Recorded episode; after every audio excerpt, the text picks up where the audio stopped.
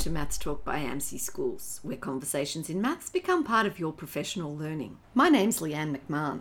Today's podcast is brought to you by AMSI's very own series of textbooks, the ICE-M books. That stands for the International Centre for Excellence in Mathematics.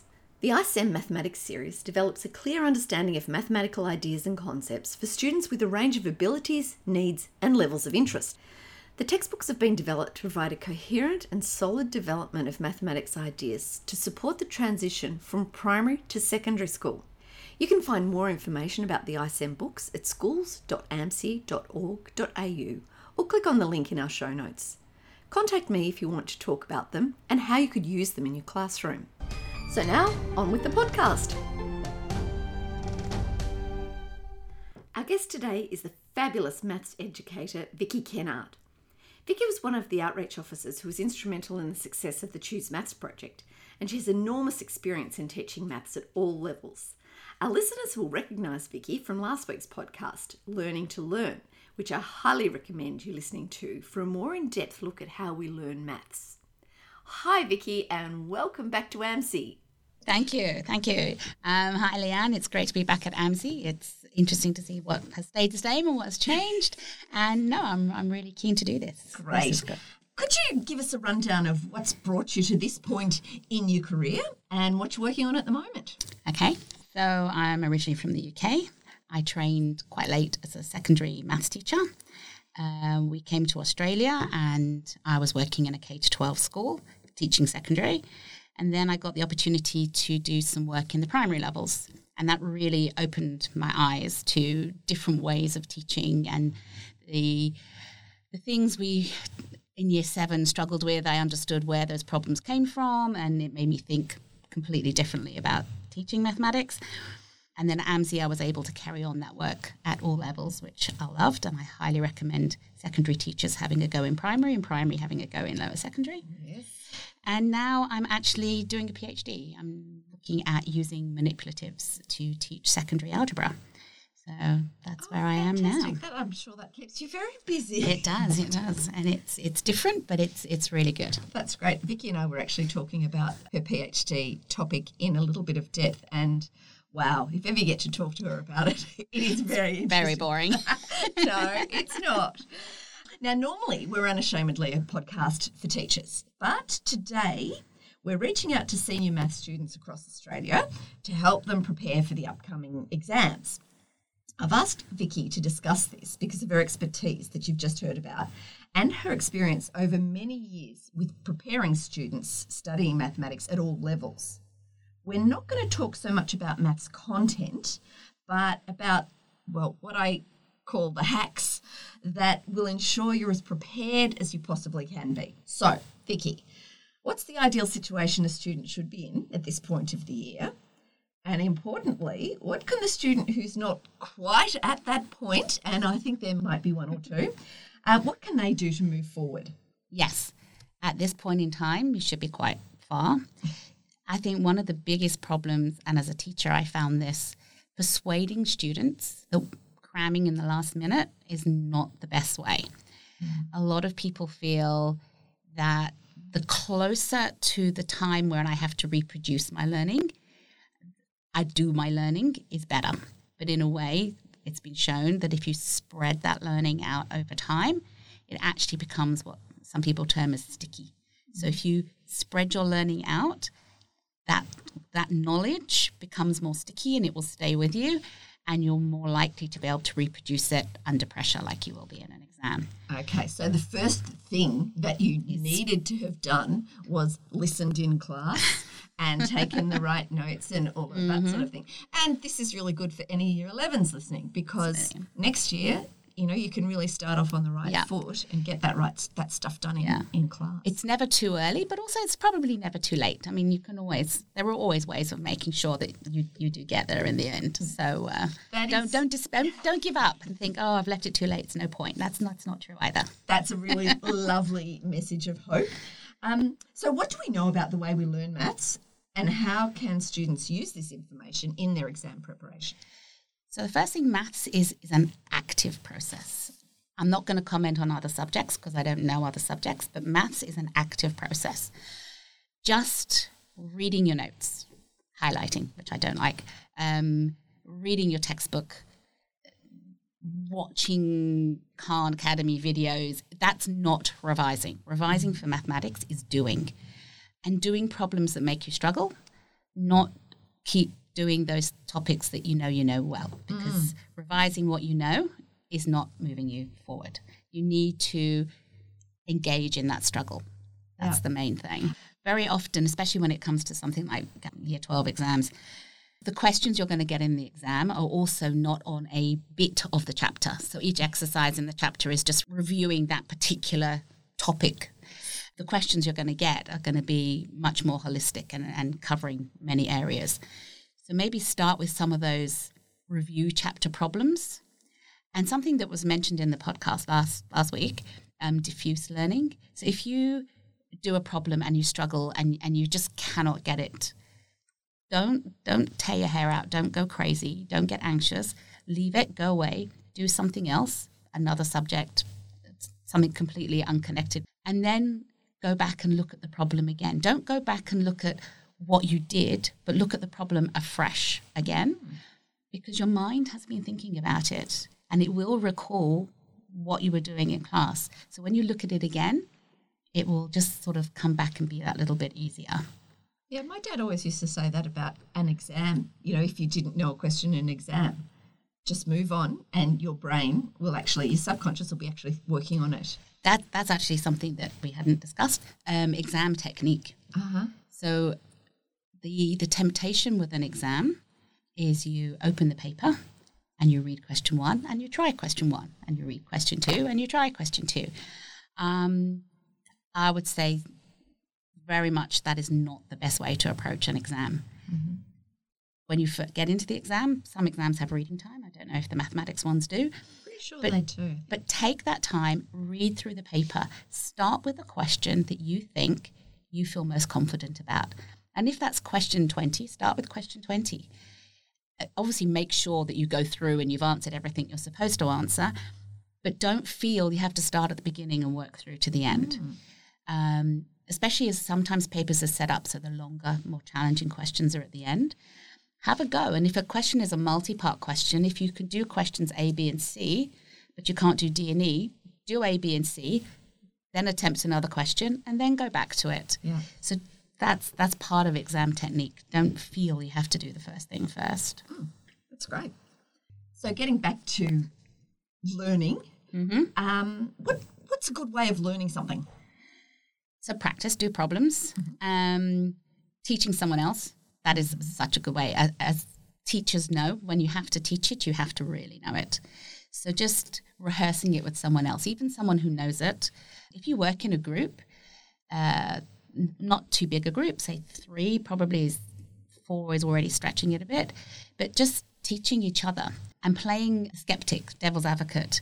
So ask each other questions like probing questions, but I don't understand. Can you explain that to me? And really force each other to to actually verbalize and talk about what the problem is to really cement that understanding. Recall is part of learning. So actually having to think and recall facts and put it in your own words is, is a good way of actually learning. And then I said actually doing problems. Yeah. That's the most important thing. So many of the parents say, I can't help my child with maths. Well, possibly a way of helping their child with maths is getting them to explain it to you. If you yeah. if you don't know, you know, year 11 and 12 maths, your kid does and get them to explain it to you. So, where should students go for help? Schools offer a lot of help, and sometimes we can be a bit reluctant to to take up that help. It can be a little bit embarrassing, whatever. But take up the help that's there. If if, uh, if a teacher's offering lunchtime tutorials or something, take them up on the offer. Go. Even if you've got no questions, if you go and other people have questions, it might suddenly make you think, yes, I do. Take all the, the offers of help that are out there. And there are a lot of videos, YouTube videos out there, which explain things. And it might be interesting to listen to someone else, not your teacher, explaining something yeah. because they'll do it in a different way and it might just give you an insight you hadn't thought about before. Yes, no one's better or worse, but sometimes that different yeah. approach can really help. But I would say if you're watching a YouTube video, don't just watch the video. once they've posed the problem, pause it, have a go at the problem yourself, and then watch it. Don't try the problem after the explanation. Give it a go beforehand, then watch it. And if you need to pause it at different stages and rewind and, and think about what was said, then yeah, it's not just a passive watching. Again, it's, it has to have that Yeah. active element. Yeah. And just getting back to that asking for help, that was one of the things as a senior teacher that I found. I am begging students to ask me for help. And I, I know they're embarrassed. And what a, a teacher will try and do is pull out what they do know. There is always something you know in a question, always. And a, a teacher who can spend a bit of one on one time will actually pull out what you do know. Don't be embarrassed for not knowing. Yeah. So, what's the most common mistake students make when it comes to revising? You have mentioned a couple of things, but uh, leaving it too late. um, but as I said, you can always always try. As I said, doing it in that passive way, reading notes, highlighting. You're much better off just rewriting in your own words. Multitasking. There is no such thing as multitasking.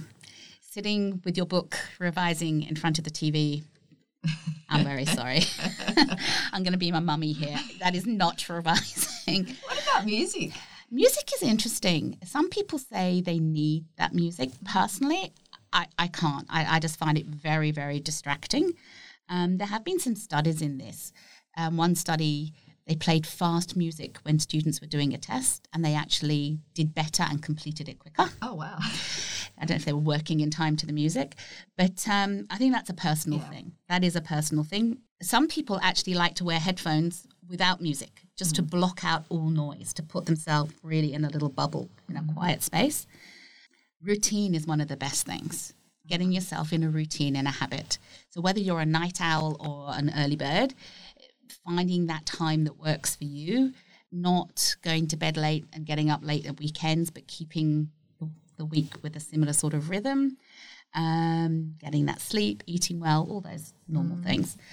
But um, finding a place that's comfortable for you to learn, making your own little study place. Ah, I think is quite important. I was speaking to some students at the weekend and they were saying that was really important. One was saying she found a little place in a local library and another was saying no, she has a, a corner of the room and the family know not to touch anything there. That's her her place for learning. Okay. So finding a, a place where you're comfortable, I think that's really important. Um, you were mentioning before in our pre podcast conversation about studying where other people are studying. There's something I've found with my own studying. Studying in a place where other people are studying, it just creates an atmosphere where concentration levels seem to be better. Mm-hmm. So, as I said, this could be in a library, it could be in a school library, or if you live near a university, if you can get access to a university library or a public library. But if you can't do that, there are actually ways of doing this online, and I've been part of some study groups online. So you you set up a little sort of Zoom call, and you have your sound muted, but you're all there on screen studying, and you can use the Pomodoro technique um, at the same time. So set a timer for 20, 25 minutes. All of you put your heads down and work. And at the end of that time, the timer goes off, and you stop and you chat and you take a break, have a drink, bar of chocolate, um, and then you go back and do another session.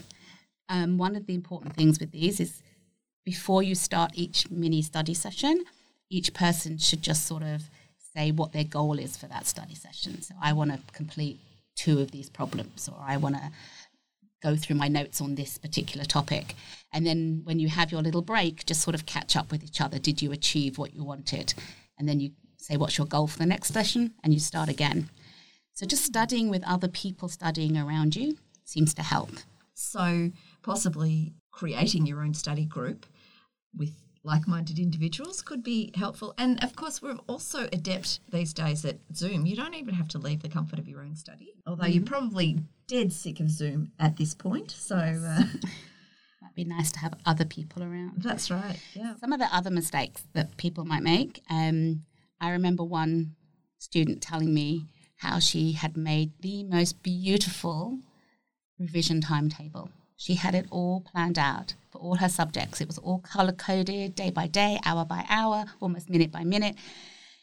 But she had spent so long creating this beautiful document that she sort of ran out of time to revise. So organization is important, but there's a point at which you have to stop the organizing. It can be a bit of a procrastinating technique as well, and you actually have to get down to the work. So, um, yeah, splitting splitting your learning into little chunks, not doing too much at one time, maybe mixing up the topics. Don't feel you have to do maths for a week, English for a week. In, interleaving mm-hmm. them, splitting them up, maybe doing two or three subjects a night. Mm-hmm. Do you have ideas for preparing your own notes because you, you, can take anything in these days. Yes, I, I used to allow my students to make a cheat sheet mm-hmm. and it would be one side of A4. And then they would spend a couple of lessons maybe um, actually creating this cheat sheet.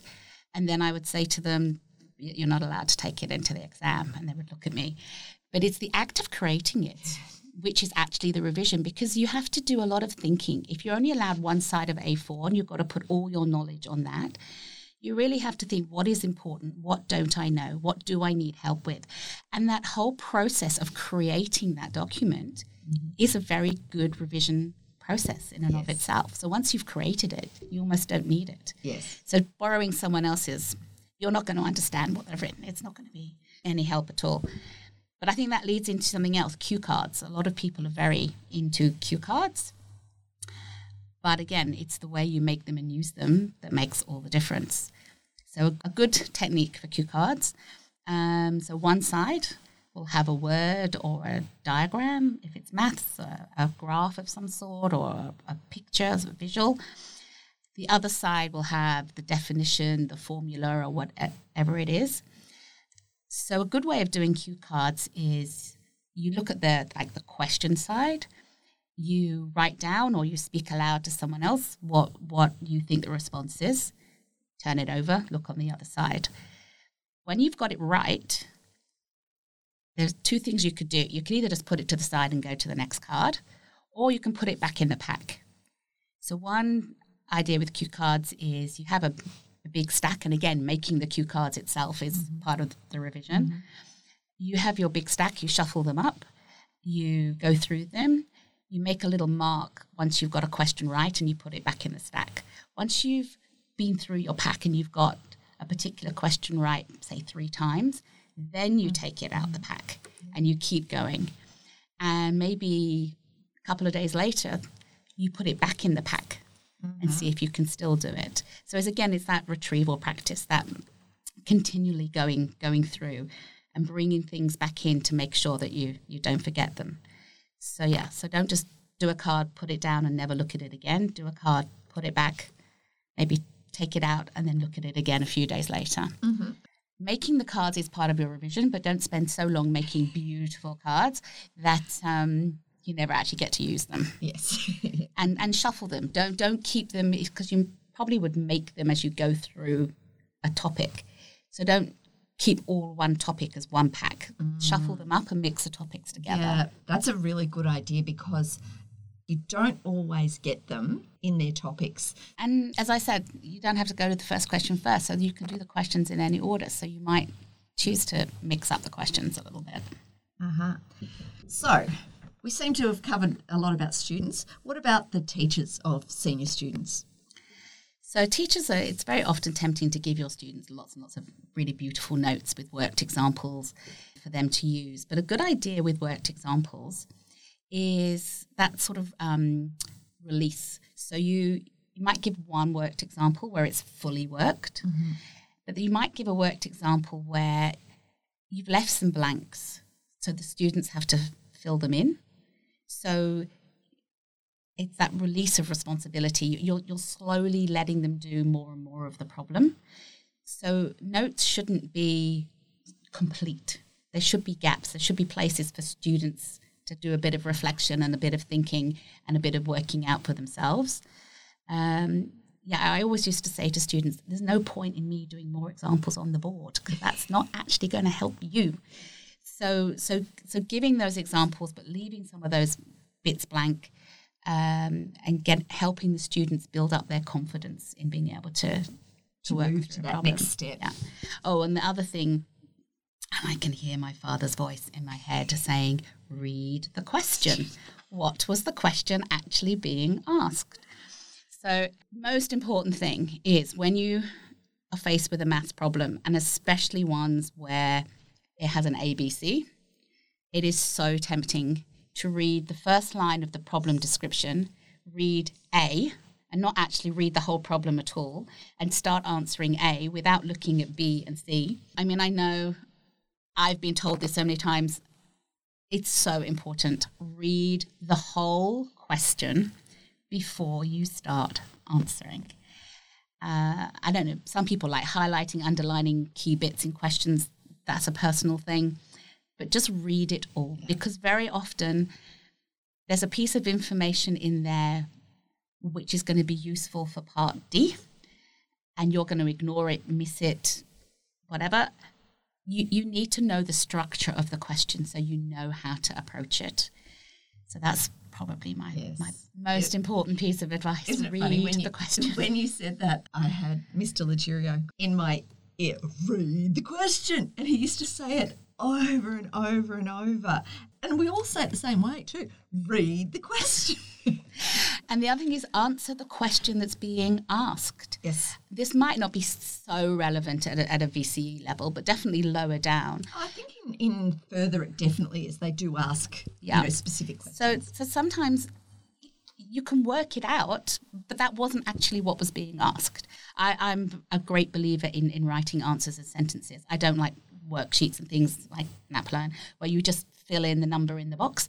If if the question is how long was the box, the answer is the box was 20 centimeters. Yes. It, it's a sentence. It's not just a number. So so make sure you actually answer the question that's being asked. Yes, mm, yeah. that's really important. Yeah. And it's it's those little marks, which is it's just silly.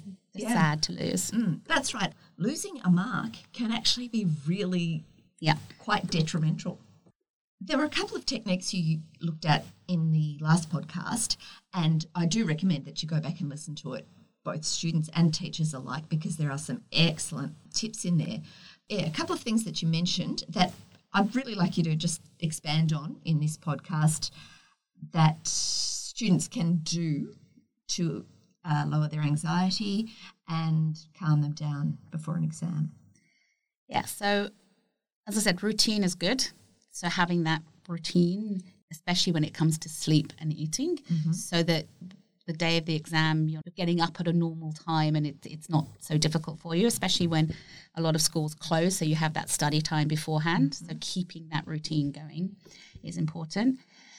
But as I think we mentioned in the last one, taking a couple of minutes at the beginning of the exam, if you're really anxious and you're really just take a couple of minutes at the beginning to write on a scrap piece of paper a few sentences about how you're feeling. And then you've got those feelings on paper and you can let them go and then you can go into, into the exam. And I think that goes together with what we said at the beginning about not starting with question one. Take a minute, take a breath, read through, find something that looks achievable and start with that. And that will lower those anxiety levels. Mm. Could you do the writing before you go into the exam? Yeah, I think so. Mm. If, you, if you're really nervous and you get there and you just, while you're waiting to be let in the room or, or whatever, just, just take a few minutes and just mm. write it down. It's possibly better than feeding off the anxiety of your friends. and That is another thing. Standing outside the exam room with everyone going, oh, I'm so nervous, I'm so nervous. Maybe that's a time to put the headphones on and just blank everybody else out because I think a lot of people feel they're acting the way they think they're supposed to act so a lot of those emotions, like I'm so nervous, I'm so worried, is is what they they think they're supposed to say and they're supposed to feel. Um, and it doesn't help anyone to whip up that mass mm. hysteria. Mm, mm. In Just, fact, the self talk, I'm prepared, I know what I'm doing, I've studied mm-hmm. enough for this. That's what you need to hear. Yeah, the headphones idea. Now, sorry, I'm listening to something, I can't talk to you. Yeah. And just be in your own little world. I'll catch you after the exam, that yeah. sort of thing. Yeah. But that's the other thing. I mean, it, after the exam, it's too late. There's no point in dissecting all the questions, trying to work out what the mark was, especially when you've got other exams to go to later on. Mm-hmm. When you finished it, put it aside, close the door, and then start preparing for the next one. Absolutely. So, is there anything else that we really need to cover, Vicky? I think across the, the two, I think we've been pretty comprehensive. I think, yeah, no, think we've covered everything. hmm And I think probably all that is left is to wish people all the very best of luck. Yes. Because a little bit of luck never goes astray, does it? No, no. I hope you get the questions you were you were hoping for. As my father used to say, hoping and praying should never be confused with studying. yes. Well, I think that's probably a good place to leave it.